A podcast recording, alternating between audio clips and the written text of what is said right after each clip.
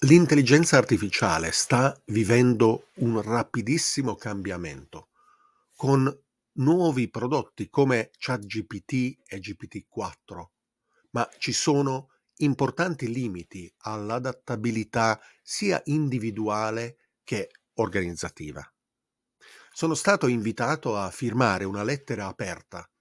Fermiamo gli esperimenti giganti sull'intelligenza artificiale per consentire un, una approfondita riflessione sulla progettazione, implementazione e regolamentazione dell'intelligenza artificiale. Le preoccupazioni sono eh, quelli dei pregiudizi intrinseci sulla rapida ristrutturazione eh, del lavoro, l'inquinamento della sfera informativa e la perdita della fiducia nella comunicazione, per non parlare dei potenziali pericoli dell'intelligenza artificiale generale. I benefici eh, dell'AI e dell'AGI sono grandissimi, immensi, ma uno sviluppo responsabile e una pianificazione accurata sono fondamentali per sfruttare questi benefici e mitigare i rischi. Il mio nome è David Orban e questo è qual è la domanda, the context. L'intelligenza artificiale eh, come campo di ricerca è nato negli anni 40 del secolo scorso con le prime architetture eh, dei computer eh, progettati da von Neumann e, ed altri. E da allora, attraverso i decenni, eh, ha avuto delle promesse sempre eh, molto ambiziose, man mano magari eh, disilluse, con approcci prima eh, dall'alto eh, e poi più recentemente dal basso attraverso le reti neuronali su come eh, implementare nei computer qualcosa di simile a quello che noi chiamiamo intelligenza umana. Attraverso gli anni eh, che cosa effettivamente questa eh, definizione eh, implicasse eh, è stato sempre ripensato. Se eh, negli anni 70 eh, un computer che giocava a scacchi battendo gli umani eh, poteva essere immaginato come intelligente, quando questo è stato raggiunto negli anni 90 eh, non contava più. Ma oggi le prestazioni eh, di ChatGPT e GPT-4 sono talmente strabilianti che eh, sempre più persone si stanno chiedendo effettivamente quali sono le eh, loro implicazioni, non solo in un futuro lontano, ma già attuali.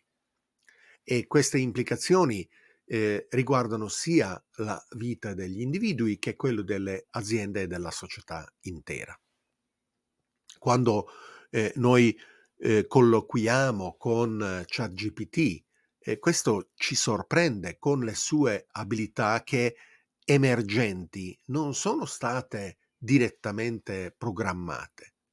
Attraverso eh, i suoi miliardi e centinaia di miliardi di parametri che si auto-organizzano attraverso l'addestramento iniziale che riceve e l'affinamento del suo comportamento successivo, eh, non c'è nessuno che sta lì con un elenco per spuntare le cose che eh, si è previsto eh, sia stato grado in, di fare per poi verificare che effettivamente sia così.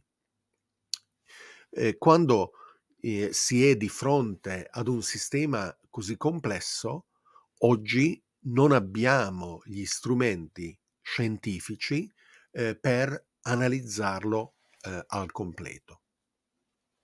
E abbiamo solo un approccio sperimentale relativamente limitato eh, nel cosiddetto reinforcement learning, eh, basato sul eh, riscontro che viene dato da parte di operatori umani che ne testano eh, le risposte per poi eh, dare conferma che vanno bene non vanno bene, ed è attraverso questo processo che eh, il sistema poi ad un certo punto viene dichiarato adatto ad essere utilizzato eh, da parte eh, di non esperti e rilasciato ad un utilizzo generale. È quello che è successo con ChatGPT e più recentemente con GPT-4 creati eh, dalla società OpenAI.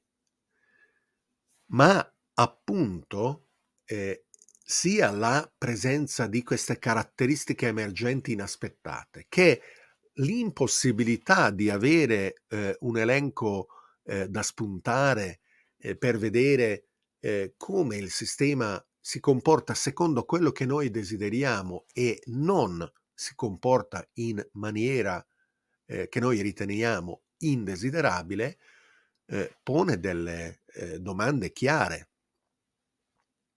Come faremo quando eventualmente una versione ancora più potente eh, di questo approccio, di questo sistema eh, verrà rilasciato? Ed è questo che eh, la lettera aperta che ho firmato ad insieme a, ad altri eh, esperti di intelligenza artificiale eh, vuole eh, dare la possibilità di fare, di avere un attimo di respiro, di avere una moratoria di sei mesi sull'addestramento e il rilascio di sistemi più potenti di questa linea di base che abbiamo tracciato eh, attraverso il rilascio di ChatGPT e GPT-4. E durante questa moratoria di sei mesi, che deve essere necessariamente globale ed inclusiva, eh, poter eh, avere una conversazione molto profonda ed ampia, sia tra gli esperti che con regolatori e policy maker, ma anche eh, da parte di chiunque, perché si contribuisca a cercare di analizzare e capire il da farsi. Proprio perché nel momento in cui non ci fosse questo tipo di approccio, eh, il eh, rilascio di sistemi ancora più potenti potrebbe rappresentare un eh, momento in cui viene superato questo limite di adattabilità eh, da parte di una proporzione enorme potenzialmente da parte di tutti e individui o organizzazioni che siamo o la civiltà globale eh, sarebbe, eh, non sarebbe più in grado di eh, approcciarsi, di, di, di, capire come comportarsi nei confronti di eh, questi sistemi. I cambiamenti dirompenti eh, ci sono stati anche in passato e eh, giustamente noi siamo i discendenti di coloro che si sono adattati, ma quello che vogliamo è che i discendenti che si sono adattati eh, in un futuro eh, prossimo o lontano includano noi, includano eh, i nostri figli, includano eh, un futuro umano. Ed è per questo che eh, dobbiamo agire in modo appropriato oggi. Le eh, soluzioni non sono ancora eh, chiare e eh, la lettera aperta è stata criticata perché ritenuta troppo ingenua. In effetti eh, è facile ritenere che eh, OpenAI eh, abbia già progettato, forse anche addestrato quello che magari eh, verrà chiamato GPT-5 quando verrà rilasciato fra sei mesi o un anno. E eh, se questo è già avvenuto, eh, allora magari dicono i critici eh, tutto quello eh, che si propone la lettera aperta è inutile. E probabilmente non è inutile, anzi è, è necessario, eh, perché i cambiamenti si stanno già vedendo.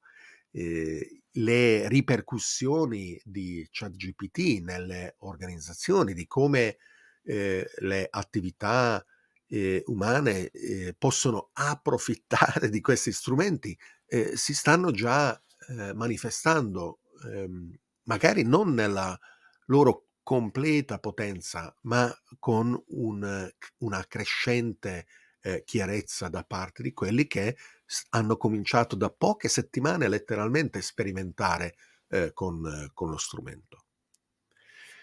C'è poi l'aspetto dell'intelligenza artificiale generale. Eh, noi come esseri umani siamo una intelligenza generale eh, e eh, possiamo dirigere la nostra attenzione e, e, il nostro sguardo, la nostra intelligenza in una eh, qualunque direzione vogliamo. E attaccare i problemi che ci sembrano eh, più importanti, di più alta priorità. Un'intelligenza artificiale generale potrà eventualmente fare altrettanto. E quello che vogliamo è che i problemi che eh, affronta e il modo in cui li affronta siano compatibili con un futuro umano. E attualmente non abbiamo gli strumenti eh, per garantire che questo avvenga. È sufficiente che ci sia eh, una deviazione minima perché questo con il tempo possa accumularsi e diventare arbitrariamente grande. Vista la potenza che una AGI, un'intelligenza artificiale generale, potrà avere, eh, è di fondamentale importanza cercare di far sì che queste deviazioni non possano accumularsi. E appunto al momento non sappiamo come ottenere questo risultato. Vedremo adesso nei prossimi giorni, settimane e mesi che cosa eh, le ondate di commenti e le varie ripercussioni da parte di organizzazioni, aziende, regolatori e policy maker eh, avranno eh, eh provocato, che cosa eh, la lettera aperta avrà concretamente ottenuto. E vedremo eh, se quindi a posteriori lo si potrà eh, giudicare utile o inutile. Il progresso tecnologico non può essere fermato. L'intelligenza artificiale andrà avanti guadagnando di potenza ma quello che è di fondamentale importanza è di fare tutto lo sforzo possibile per gestirne l'evoluzione, affinché vada in una direzione di cui nel futuro che ci accoglie saremo contenti. Grazie.